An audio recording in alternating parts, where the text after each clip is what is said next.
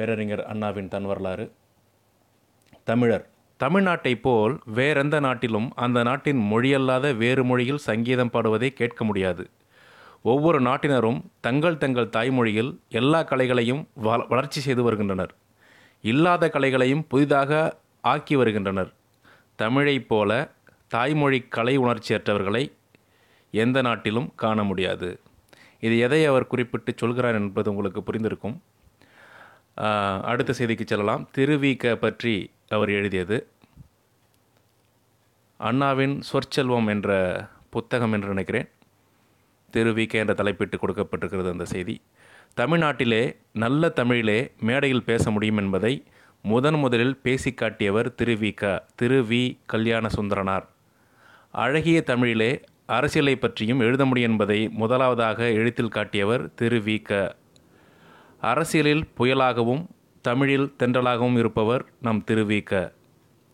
நூல்களிலே நுண்ணிய உரையை தீட்டியவர் நம் திருவிக்க.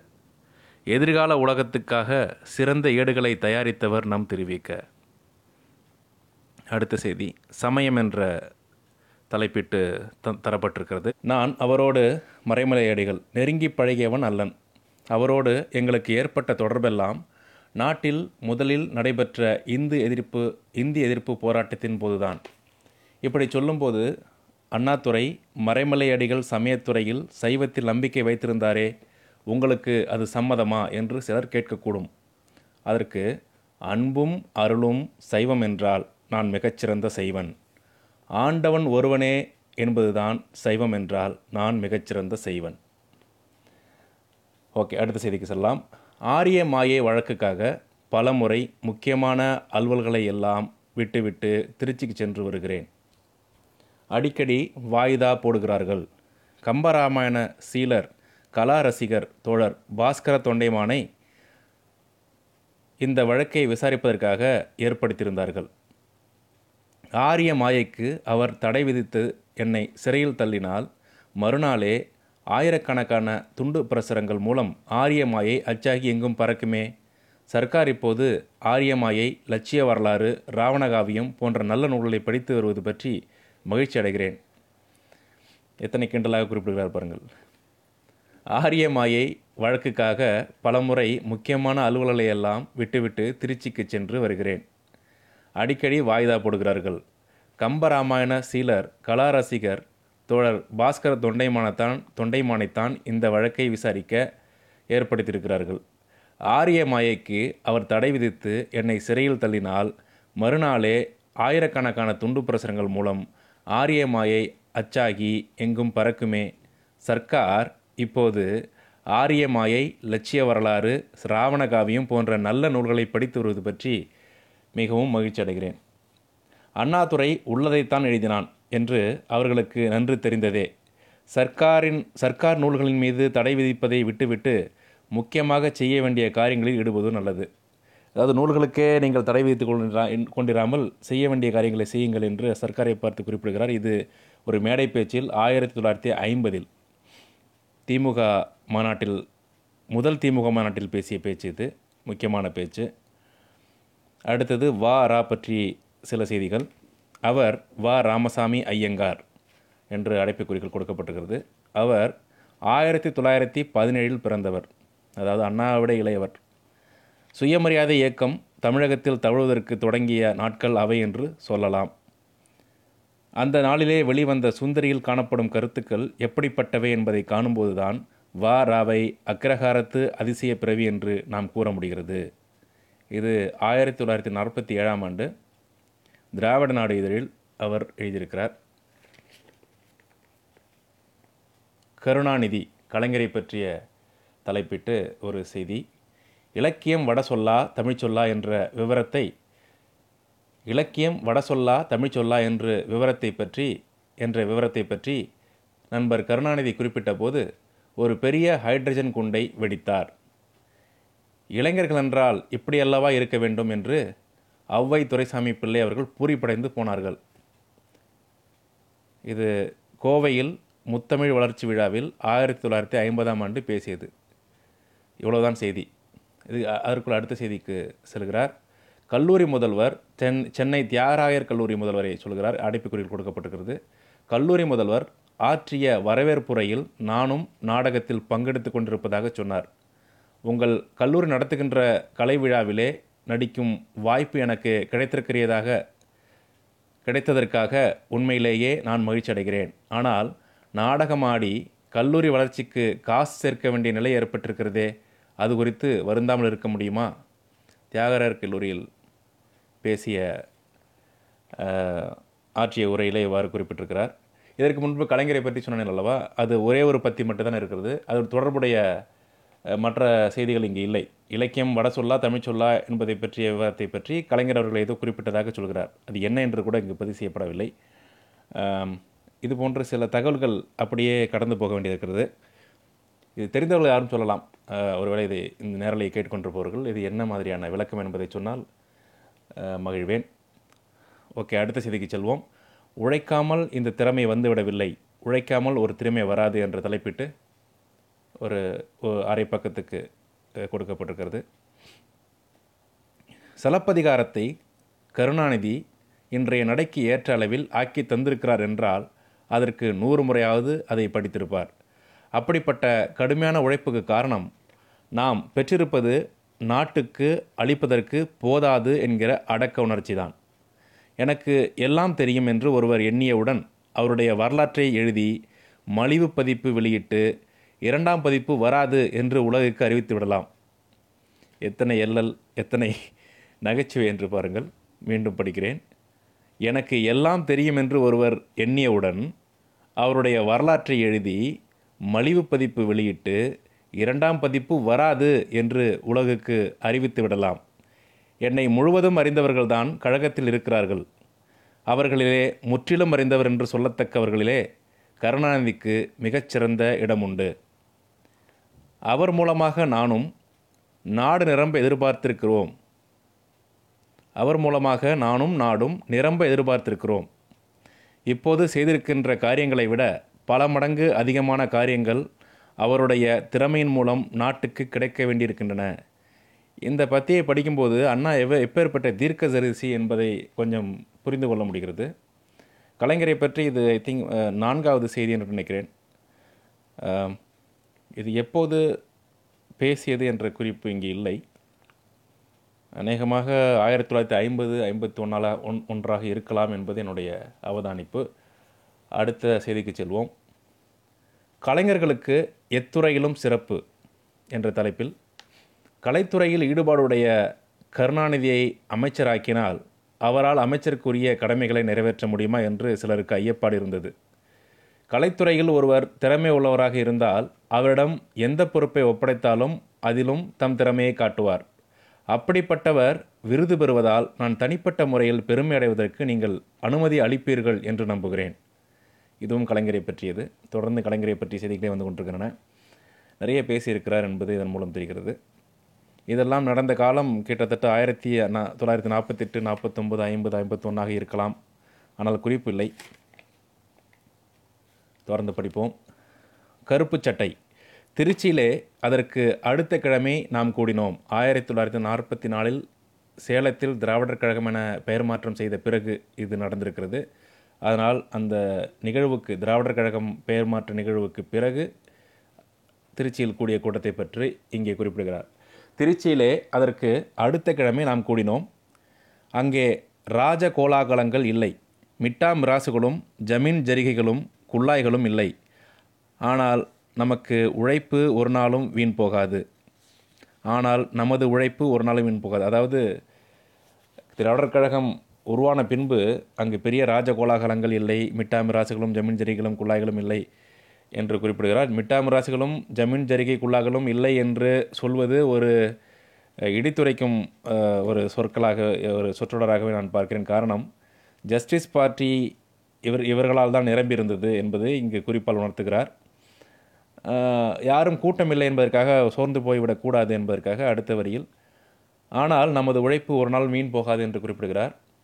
கடும் கடும் விஷம் கொடுத்து கொல்லப்பட்டோர் காரிருட் சிறையில் ஆயுட்காலம் முழுதும் தள்ளப்பட்டோர் கல்லால் அடித்து துரத்தப்பட்டோர் சிலுவையில் அறையப்பட்டோர் சிறுத்தைக்கு இரையாக்கப்பட்டோர் கழுத்து நெரிக்கப்பட்டோர் கணலில் தள்ளப்பட்டோர் கண்டதுண்டமாக்கப்பட்டோர் நாட்டு மக்களாலேயே துரத்தி அடிக்கப்பட்டோர் நாதியற்று போனோர் என்று விதவிதமாகத்தான் இருக்கும்.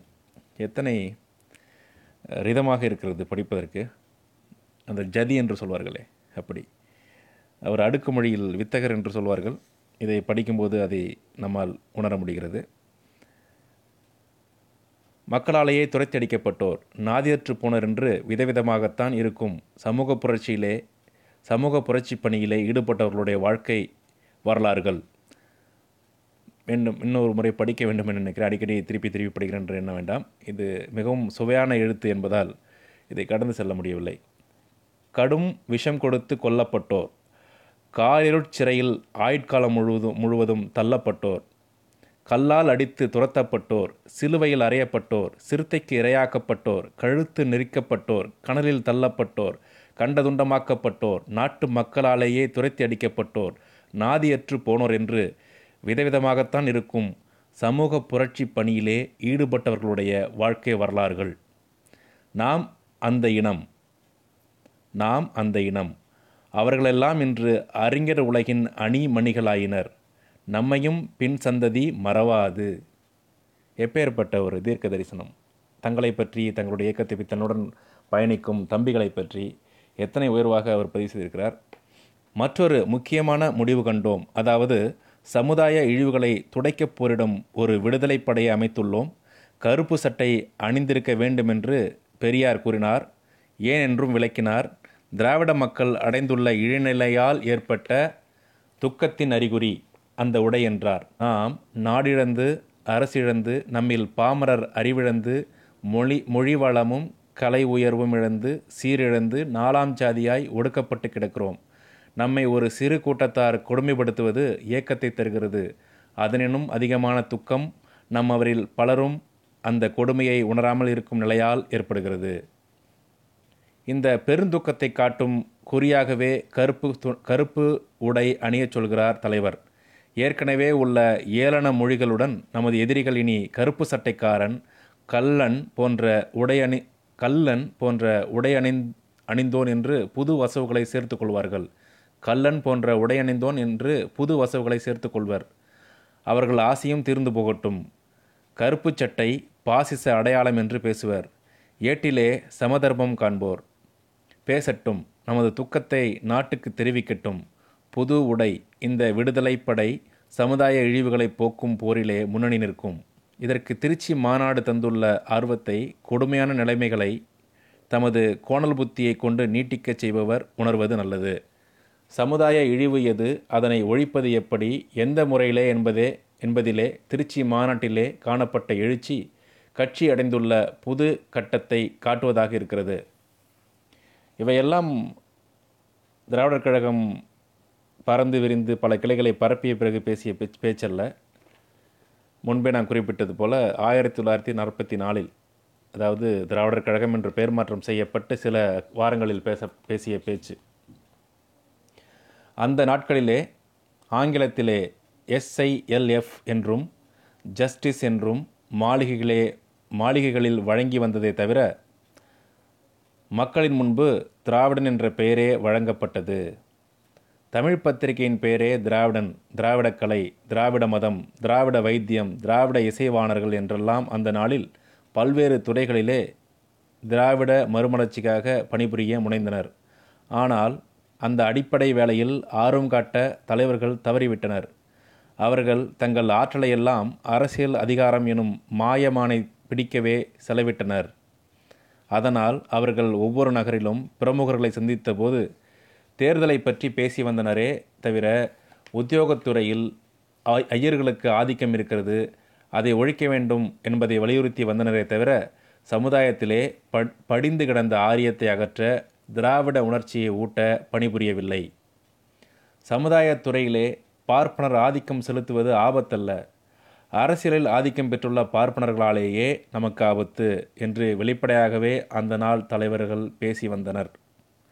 தலைவர்களின் பேச்சு அவ்விதம் இருந்தது. டாக்டர் நடேச முதலியார் போன்ற ஓரிருவர் தவிர அதே பொ பொதுமக்களிடம் பழகி பிரச்சாரம் புரிந்து வந்த J N Ramanathan Kannappar T V Subramanian போன்றவர்கள் திராவிடன் என்ற உணர்ச்சியை ஊட்டியும் அரசியலிலே மட்டுமல்லாது சமுதாயத்துறையிலே பார்ப்பனர்கள் பெற்றிருந்த ஆதிக்கத்தை விலக்கி கண்டித்தும் வந்தனர். மக்களை அவர்கள் திராவிடர்களாக வாழும்படி வலியுறுத்தி வந்தனர். தலைவர்களோ மக்களை பார்ப்பனர்களுக்கு பார்ப்பனர்களுக்கு தலைவர்களோ மக்களை பார்ப்பனருக்கு எதிராக ஓட் கொடுக்கும் அளவுக்குத்தான் ஓட்டு அதாவது வாக்கு கொடுக்கும் அளவுக்குத்தான் உபயோகித்தனர். எனவே மக்களுக்கு அந்த தலைவர்களின் போக்கு முதலில் புரியவில்லை. புரிந்த பிறகு பிடிக்கவில்லை. பிடிக்காததால் விலகினர். இன திராவிட இன உணர்ச்சிக்காக எடுத்துக்கொண்ட முதல் முயற்சி முறியடிக்கப்பட்டது. மக்களுக்கு ஆர்வம் ஏற்படாமல் போனதால் அன்று நமது தலைவர்கள் அரசியலை மட்டும் கவனித்து சமுதாயத்தில் தலையிடுவதை தவறு என்று எண்ணியதால் இருபது ஆண்டுகள் மாயமான் வேட்டையில் மந்திரி பதவி அமைப்பதில் அதாவது சுயநல வேட்டைக்கு அதன் விளைவாக சதி ஆலோசனை சதி ஆலோசனைகளுக்கு செலவிடப்பட்டன. அந்த காலத்திலே மாளிகைகள் சதி ஆலோசனை மண்டபங்களாயின. ஆள் தூக்கிகள் அரசியல் சூத்திரதாரிகளாயினர். பதவி தேடுவோர் அரங்கேறினர். பரங்கிக்கு கொண்டாட்டம். மக்கள் இந்த காரியம் தங்களதன்று என்பதை தங்களுக்கு மக்கள் இந்த காரியம் தங்களுக்கன்று என்பதை திட்டமாக தெரிந்து கொண்டு கட்சியை கண்டிக்கவே தொடங்கினர். மாளிகைகளிலே மாளிகைகளிலே சதிச்செயல்கள் கட்டுக்கடங்கா நிலைபெற்று ஒரு தலைவர் இன்னொரு தலைவரை வீழ்த்துவதை தொழிலாக கொண்டு ஒருவருக்கொருவர் அடித்துக்கொண்டு கும்பலாய் சாய்ந்தனர். அந்த அதிர்ச்சியிலே ஆரம்பத்திலே ஆர்வத்துடன் கிளம்பிய திராவிட இன உணர்ச்சி மங்கிற்று. யாரை பற்றி சொல்கிறார் என்று உங்களுக்கு நேரம் புரிந்திருக்க வேண்டும். இவை அனைத்தும் ஜஸ்டிஸ் கட்சி மீது அவர் வைக்கும் விமர்சனங்கள். ஜஸ்டிஸ் கட்சி எதற்காக ஆரம்பிக்கப்பட்டது எப்படி வீழ்ந்து கொண்டிருக்கிறது அல்லது வீழ்ந்து விட்டது என்பதை பற்றி மிகவும் காட்டமாக விமர்சித்து கொண்டிருக்கிறார். தொடர்ந்து படிப்போம்.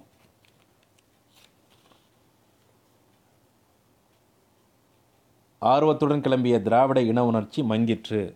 மடியவில்லை அந்த உணர்ச்சி. என்றுமே மடிந்ததில்லை. மங்கி போனாலும் மடியவில்லை. என்கிறார். மங்கி மடியவில்லை இந்த உணர்ச்சி என்றுமே மடிந்ததில்லை. அடிக்கடி மங்கி இருக்கிறது. ஏனெனில் அந்த உணர்ச்சி உள்ளத்தின் பேச்சு அரசியல் வெட்டுக்கிளிகளின் கூச்சல் என்று மீண்டும் படிக்கிறேன். அடிக்கடி மங்கி இருக்கிறது. ஏனெனில் அந்த உணர்ச்சி உள்ளத்தின் பேச்சு அரசு அரசியல் வெட்டுக்கிளிகளின் கூச்சல் என்று. ஓகே. தொடர்ந்து படிப்போம். இங்கு நெடுங்காலமாகவே ஆரியத்தின் அணைப்பிலிருந்து விடுபட திராவிடம் பலமுறை முயன்றிருக்கிறது. சில நேரத்தில் செயலற்றி இருந்தது என்ற போதிலும் அடியோடு சரண் புகுந்ததில்லை. அடிக்கடி தனித்தமிழ் வேளாள நாகரிகம் உண்மைச் சைவம் பண்டை நாகரிகம் என்று பல்வேறு தலைப்புகளில் கிளம்பிய இயக்கங்கள் யாவும் மூல முயற்சியின் சிறு சிறு பா பதிப்புகளே ஆகும். இவை ஒவ்வொன்றும் தேவை பலனும் உண்டு. இவற்றால் என்று போதிலும் இவை மக்களில் சிலரால் சிலரால் மட்டுமே உணரக்கூடியதாக இருந்த காரணத்தால் மூல முயற்சியை இந்த மய- இயக்கங்கள் பலப்படுத்த முடியவில்லை. ஒவ்வொன்றும் தனித்தனி இயக்கங்களாக மாறிவிட்டன. முரண்பாடுகளாகவும் தெரியலாயின. விரோத உணர்ச்சியும் கூட வளர்ந்தது. தமிழகத்திலே பல முகாம்கள் தோன்றலாயின. மூல முயற்சியை மறந்துவிட்டனர்.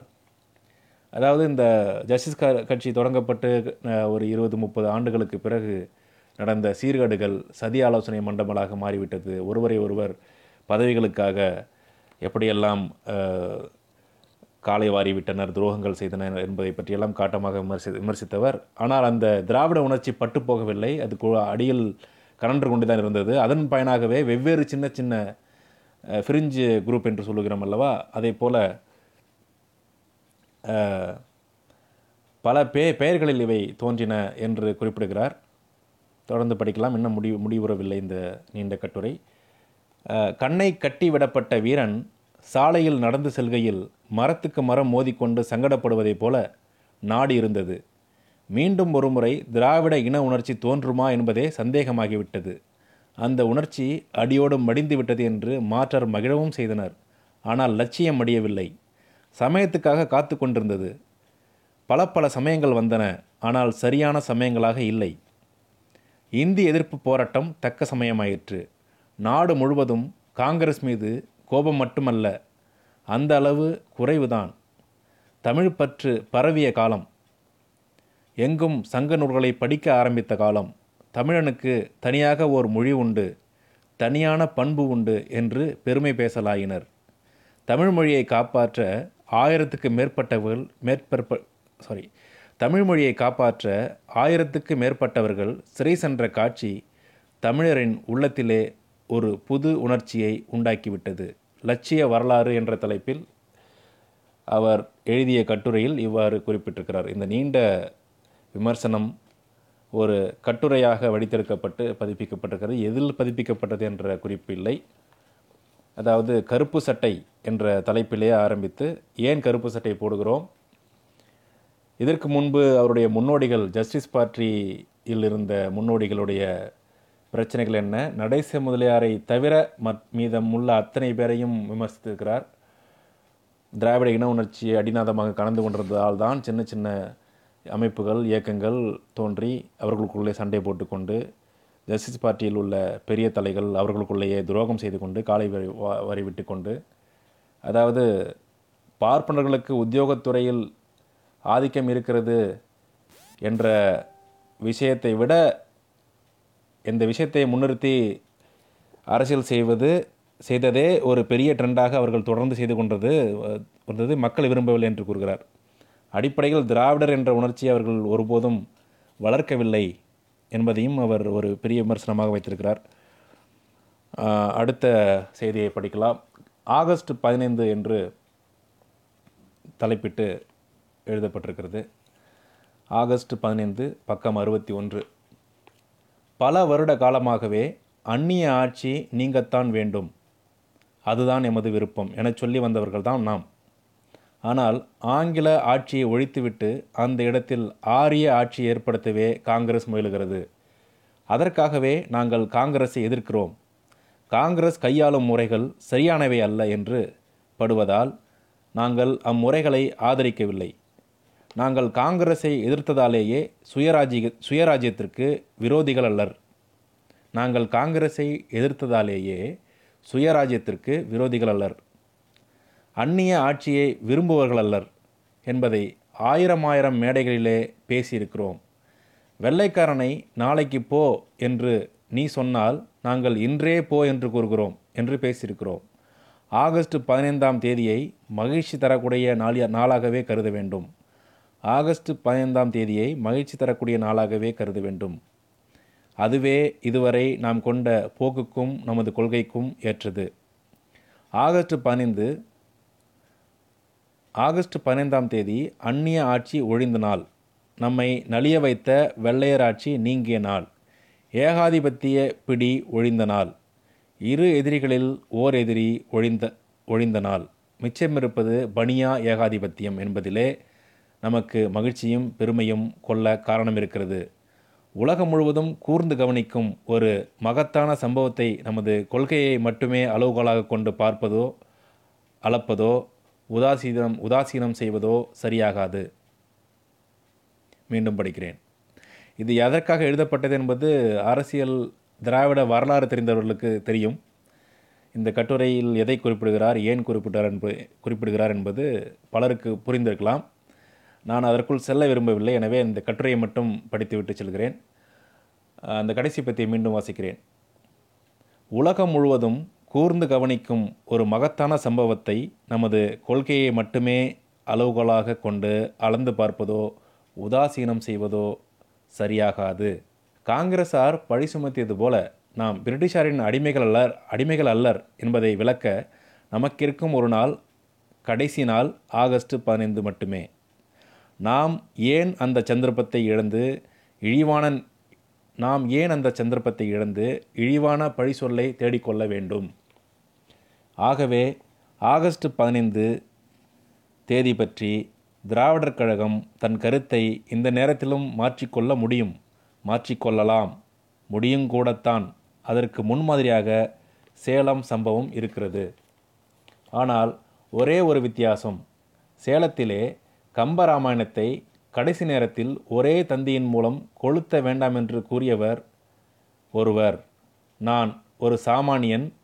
அவர் கட்சிக்காக ஓய்வு நேரத்திலும் உழைத்ததில்லை. நான் உழைத்து அழுத்தவன். அவர் இன்று இந்திய சர்க்காரிலே மந்தி நானோ இந்த அறிக்கையின் விளைவாகவே கூட இந்த எழுதி கொண்டிருக்கிற இந்த அறிக்கையின் விளைவாகவே கூட உங்களில் பலராலே கூட சந்தேகத்திற்கும் நிந்தனைக்கும் ஆளாகக்கூடிய நிலையில் உள்ளவன். ஆனால் நான் கூறுவது உள்ளத்திலிருந்து வருபவை. அதாவது சக தோழர்களிடம் சொல்கிறார் அந்த கட்டுரையை பெரியாருடைய கருத்துக்கு எதிரான எதிரான நிலையிலிருந்து தீட்டுவதால் என்னை பற்றி நீங்கள் தவறாக எண்ணி எண்ணிக்கொள்ள வாய்ப்பிருக்கிறது. ஆனால் இவை நான் உள்ளத்திலிருந்து கூறுவது என்று தனக்கு ப மனதில் பட்டதை தெளிவாக சொல்லக்கூடிய நிலையிலிருந்து இந்த கட்டுரை எழுதி எழுதியிருக்கிறார். என்றே புரிந்து கொள்ள வேண்டும்.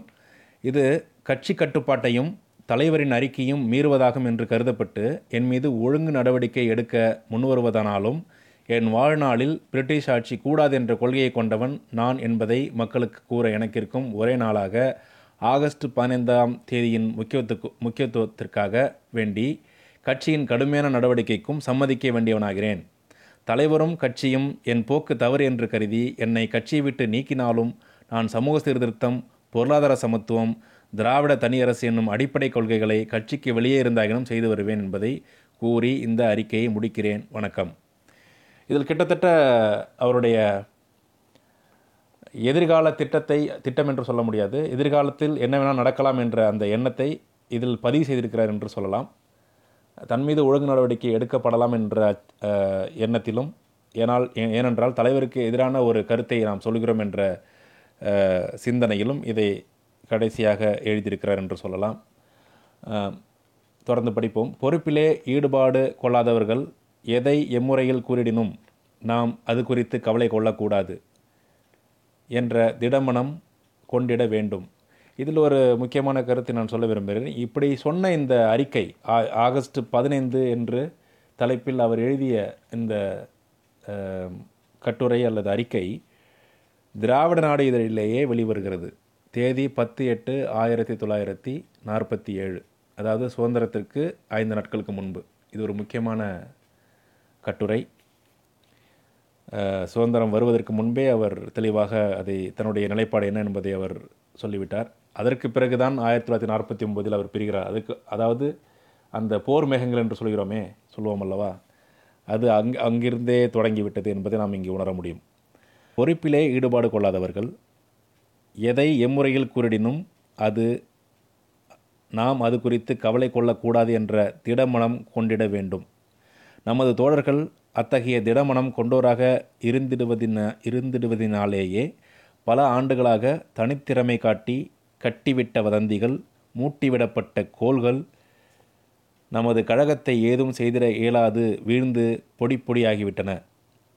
இந்தியாவுக்கு கிடைத்திடும் சுயராஜ்யம் துக்கராஜ்யம் என்று பெரியார் கருதி ஆகஸ்ட் பதினைந்தாம் நாளை துக்க நாள் என்று நடத்திட அறிக்கை விடுத்ததை நான் மறுத்ததனை அறிந்திருப்பாய். இது அந்த அறிக்கைக்கு பின்னாளில் ஒரு நாள் எழுதப்பட்டதாக நினைக்கிறேன். என்று என்று பார்ப்போம். Ah okay. இது வந்து தம்பிக்கு கடிதத்தில் பிற்காலத்தில் கிட்டத்தட்ட ஒரு இருபது ஆண்டுகளுக்கு பிறகு இதை குறிப்பிட்டு எழுதிய கட்டுரையை சரியாக இதே இடத்தில் சேர்த்திருக்கிறார்கள்.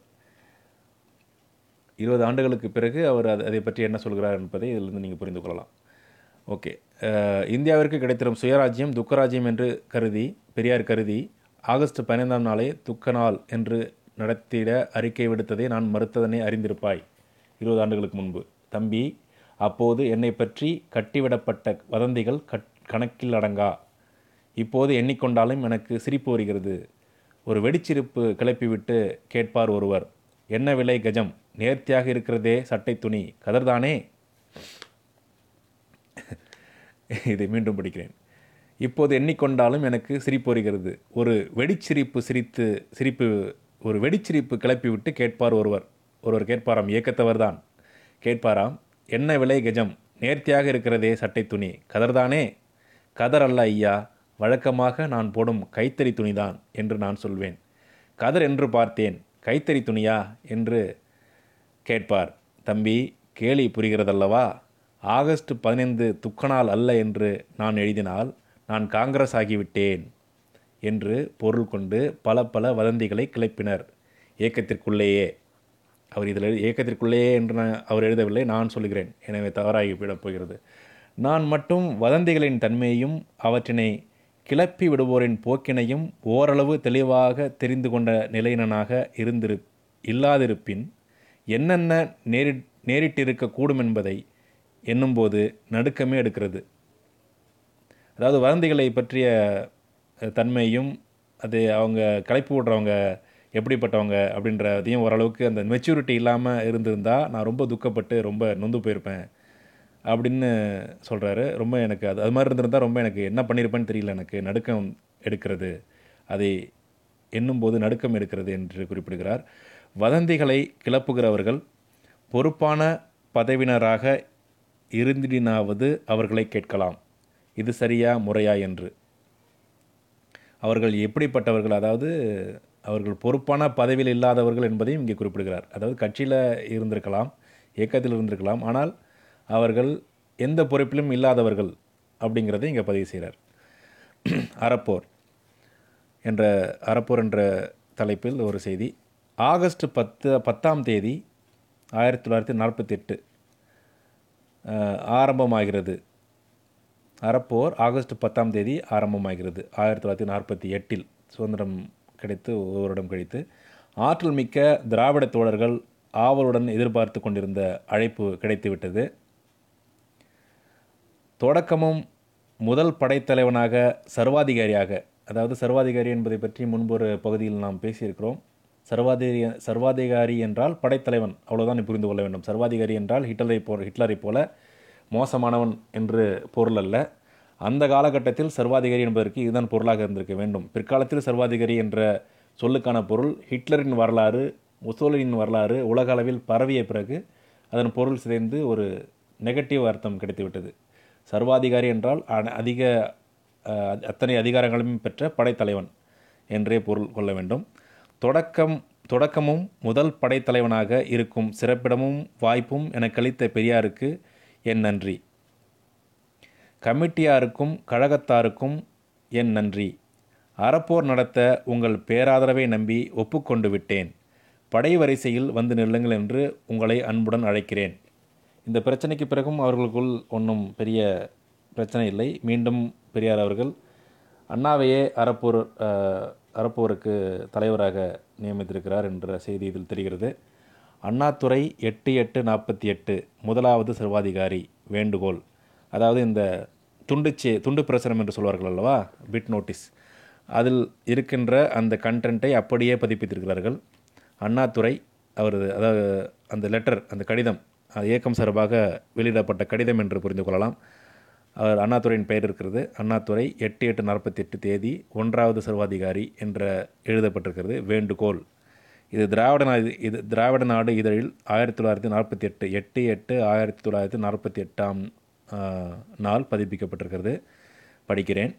அன்புடையீர் வணக்கம். சென்ற ஏழு ஆண்டுகளாக திராவிட பெருங்குடி மக்களின் நலன் கருதி நடத்தப்பட்டு வரும் திராவிட நாடு இதழின் மீது சென்னை அரசியலார் தம் அடக்குமுறை பானத்தை இப்போது ஏவியுள்ளார்கள். இருபத்தைந்து ஆறு நாற்பத்தி ஒன்பதாம் நாளுக்குள் ரூ மூவாயிரம் ஜாமீன் தொகை கட்டி தீர வேண்டும் என என கட்டளை பிறப்பித்துள்ளார்கள். திராவிட நாடு திராவிட மக்களின் நலனுக்காக பாடுபடுகிறது என்பதை அறிவிக்கவும் திராவிட மக்களின் ஆதரவு இதற்கு உண்டு என்பதை காட்டவும் இவ்வாய்ப்பை ஏற்று தங்களாலான நன்கொடையை இந்நெருக்கடி தீரும் வகையில் அளித்தருள கோருகிறேன். நன்கொடை தந்துதவிய அன்பர்கள் வாலாஜாபாத் டபிள்யூ கே தேவராஜன் நூறு காஞ்சிபுரம் வி. புட்டாசாமி நூறு காஞ்சிபுரம் ஏ. கே. தங்கவேல் நூறு என். கே. கணபதி நூறு இவரும் காஞ்சிபுரம் தான். காஞ்சிபுரம் என். கே. அரங்கநாதன் நூறு காஞ்சிபுரம் ஏ. பாலகிருஷ்ணன் நூறு காஞ்சிபுரம் கே. எஸ். முனுசாமி ஐம்பது. குறிப்பு மேலும் நன்கொடையை விரைவில் எதிர்பார்க்கிறேன். வணக்கம் என்று முடிகிறது இந்த அறிவிப்பு.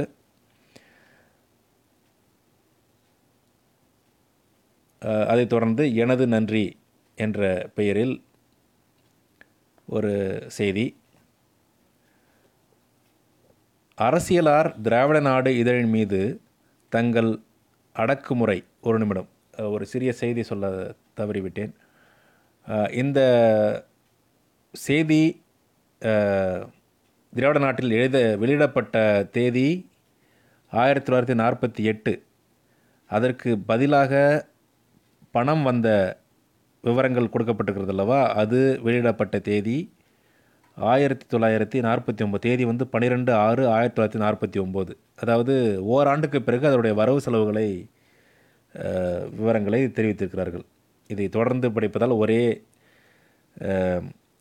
அறிக்கை போல நமக்கு தோன்றுகிறது. ஆனால் வெவ்வேறு காலகட்டத்தில் வந்த செய்தியினை அச்சிட்ட விவரங்களை தனித்தனியாக தந்திருக்கிறார்கள் ஓகே தொடர்ந்து படிக்கலாம். எனது நன்றி. அரசியலார் திராவிட நாடு இதழின் மீது தங்கள் அடக்குமுறை பானத்தை ஏவி ரூபாய் மூவாயிரம் ஜாமீன் கட்டுமாறு கட்டளை பிறப்பித்தது. இது திராவிட நாடு இதழ் இதழின் மீது மட்டும் ஏவப்பட்ட பானம் என்று திராவிட பெருங்குடி மக்கள் அனைவரும் அனைவரின் மீதுமே ஏவப்பட்ட பானம் என்பதை எடுத்துக்காட்டும் முறையிலே அரசாங்கத்தின் அடக்குமுறை காணிக்கையாக அவர்கள் அவர்களால் கோரப்பட்ட ரூபாய் மூவாயிரமும் அன்பர்கள் தந்து தந்து உதவியுள்ளார்கள். ஜாமீன் தொகை கட்ட ரூபாய் மூவாயிரம் தேவை என்று வேண்டுகோள் விடுத்த ஒரு வாரத்திற்குள்ளாகவே குறிப்பிட்ட தொகை சேர்ந்துவிட்டது அரசியலாரின் அறைகூவலை ஏற்று அரசியலார் என்றால் கவர்மெண்ட் என்று புரிந்து கொள்ளுங்கள். அரசியலாரின் அறைகூவலை ஏற்று அன்புடன் உதவி செய்து ஆதரித்த அனைவருக்கும் எனது நன்றி அறிதலையும் வணக்கத்தையும் தெரிவித்துக் கொள்கிறேன்.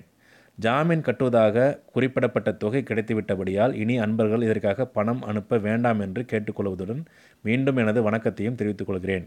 இது ஆயிரத்தி தொள்ளாயிரத்தி நாற்பத்தி ஒன்பதாம் ஆண்டு எழுதப்பட்டிருக்கிறது. திராவிட நாடு இதழிலே வெளிவந்த செய்தி. புயல். பெரியாரின் உடற்பாதுகாப் உடற்பாதுகாப்புக்கான பணிபுரிய நான் நீ என்று போட்டி போட்டுக்கொண்டு ஓகே இது ஒரு கான்ட்ரவர்ஷியலான பற்றி தான் நான் படித்துவிட்டு அப்படியே கடந்து போகிறேன். புயல்.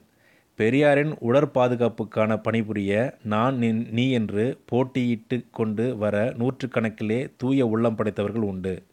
பெரியாரின் உடற்பாதுகாப்புக்காக பணிபுரிய நான் நீ என்று போட்டி போட்டியிட்டு கொண்டு வர நூற்றுக்கணக்கிலே தூய உள்ளம் படைத்தவர்கள் உண்டு.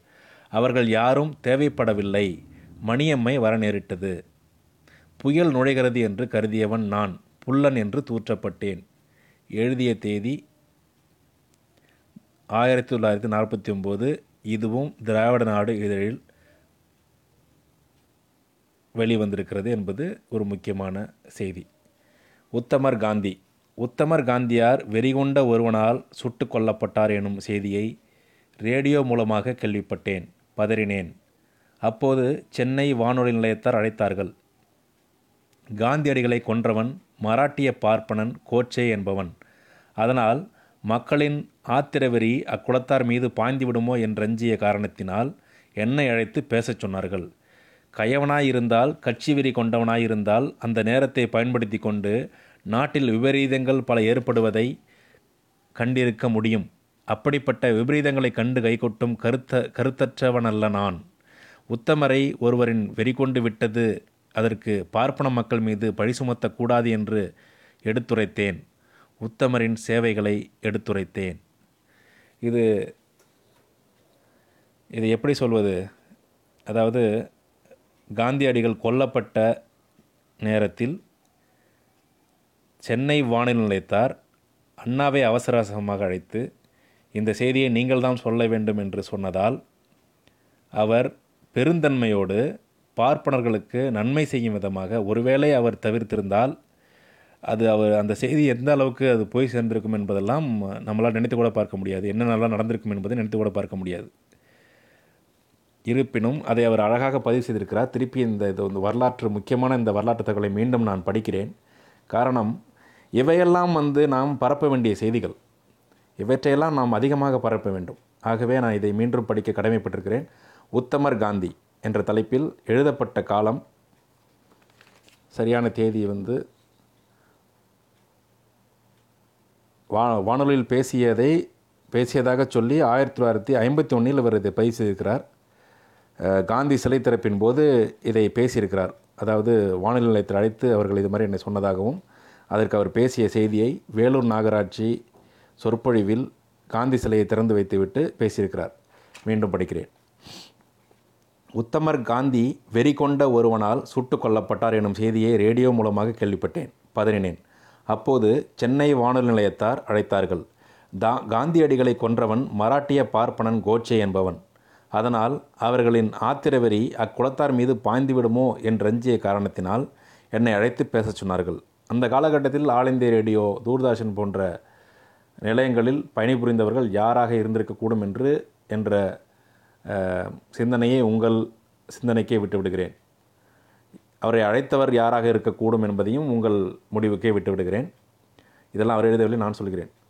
கயவனாய் இருந்தால் கட்சி வெறி கொண்டவனாய் இருந்தால் அந்த நேரத்தை பயன்படுத்தி கொண்டு எல்லோரும் சொல்வது போல திராவிட கட்சி பார்ப்பனர்களுக்கு எதிரான கட்சி பார்ப்பனர்களை கேவலமாக நடத்தும் கட்சி பார்ப்பன நலத்து நலனில் கொஞ்சமும் அக்கறை இல்லாத கட்சி பார்ப்பனர்களை அழிக்க வேண்டும் என்று நினைக்கும் கட்சி என்றெல்லாம் சொல்கிறார்கள் அல்லவா?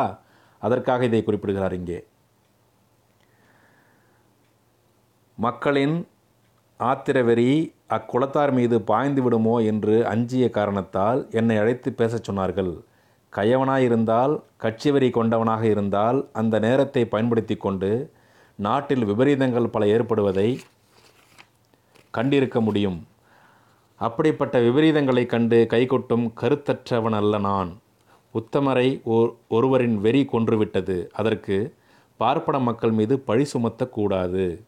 உத்தமரை ஒருவரின் வெறி கொன்றுவிட்டது அதற்கு பார்ப்பன மக்கள் மீது பழி சுமத்தக்கூடாது என்று எடுத்துரைத்தேன். உத்தமரின் சேவைகளை எடுத்துரைத்தேன் என்று முடிக்கிறார். இத்துடன் இன்றைய ஒளிபரப்பை நிறைவு செய்து கொள்ளலாம் என்று கருதுகிறேன். அடுத்து வரும் செய்தி அப்படிப்பட்டது. நாம் தனியாக அதை பேசுவோம்.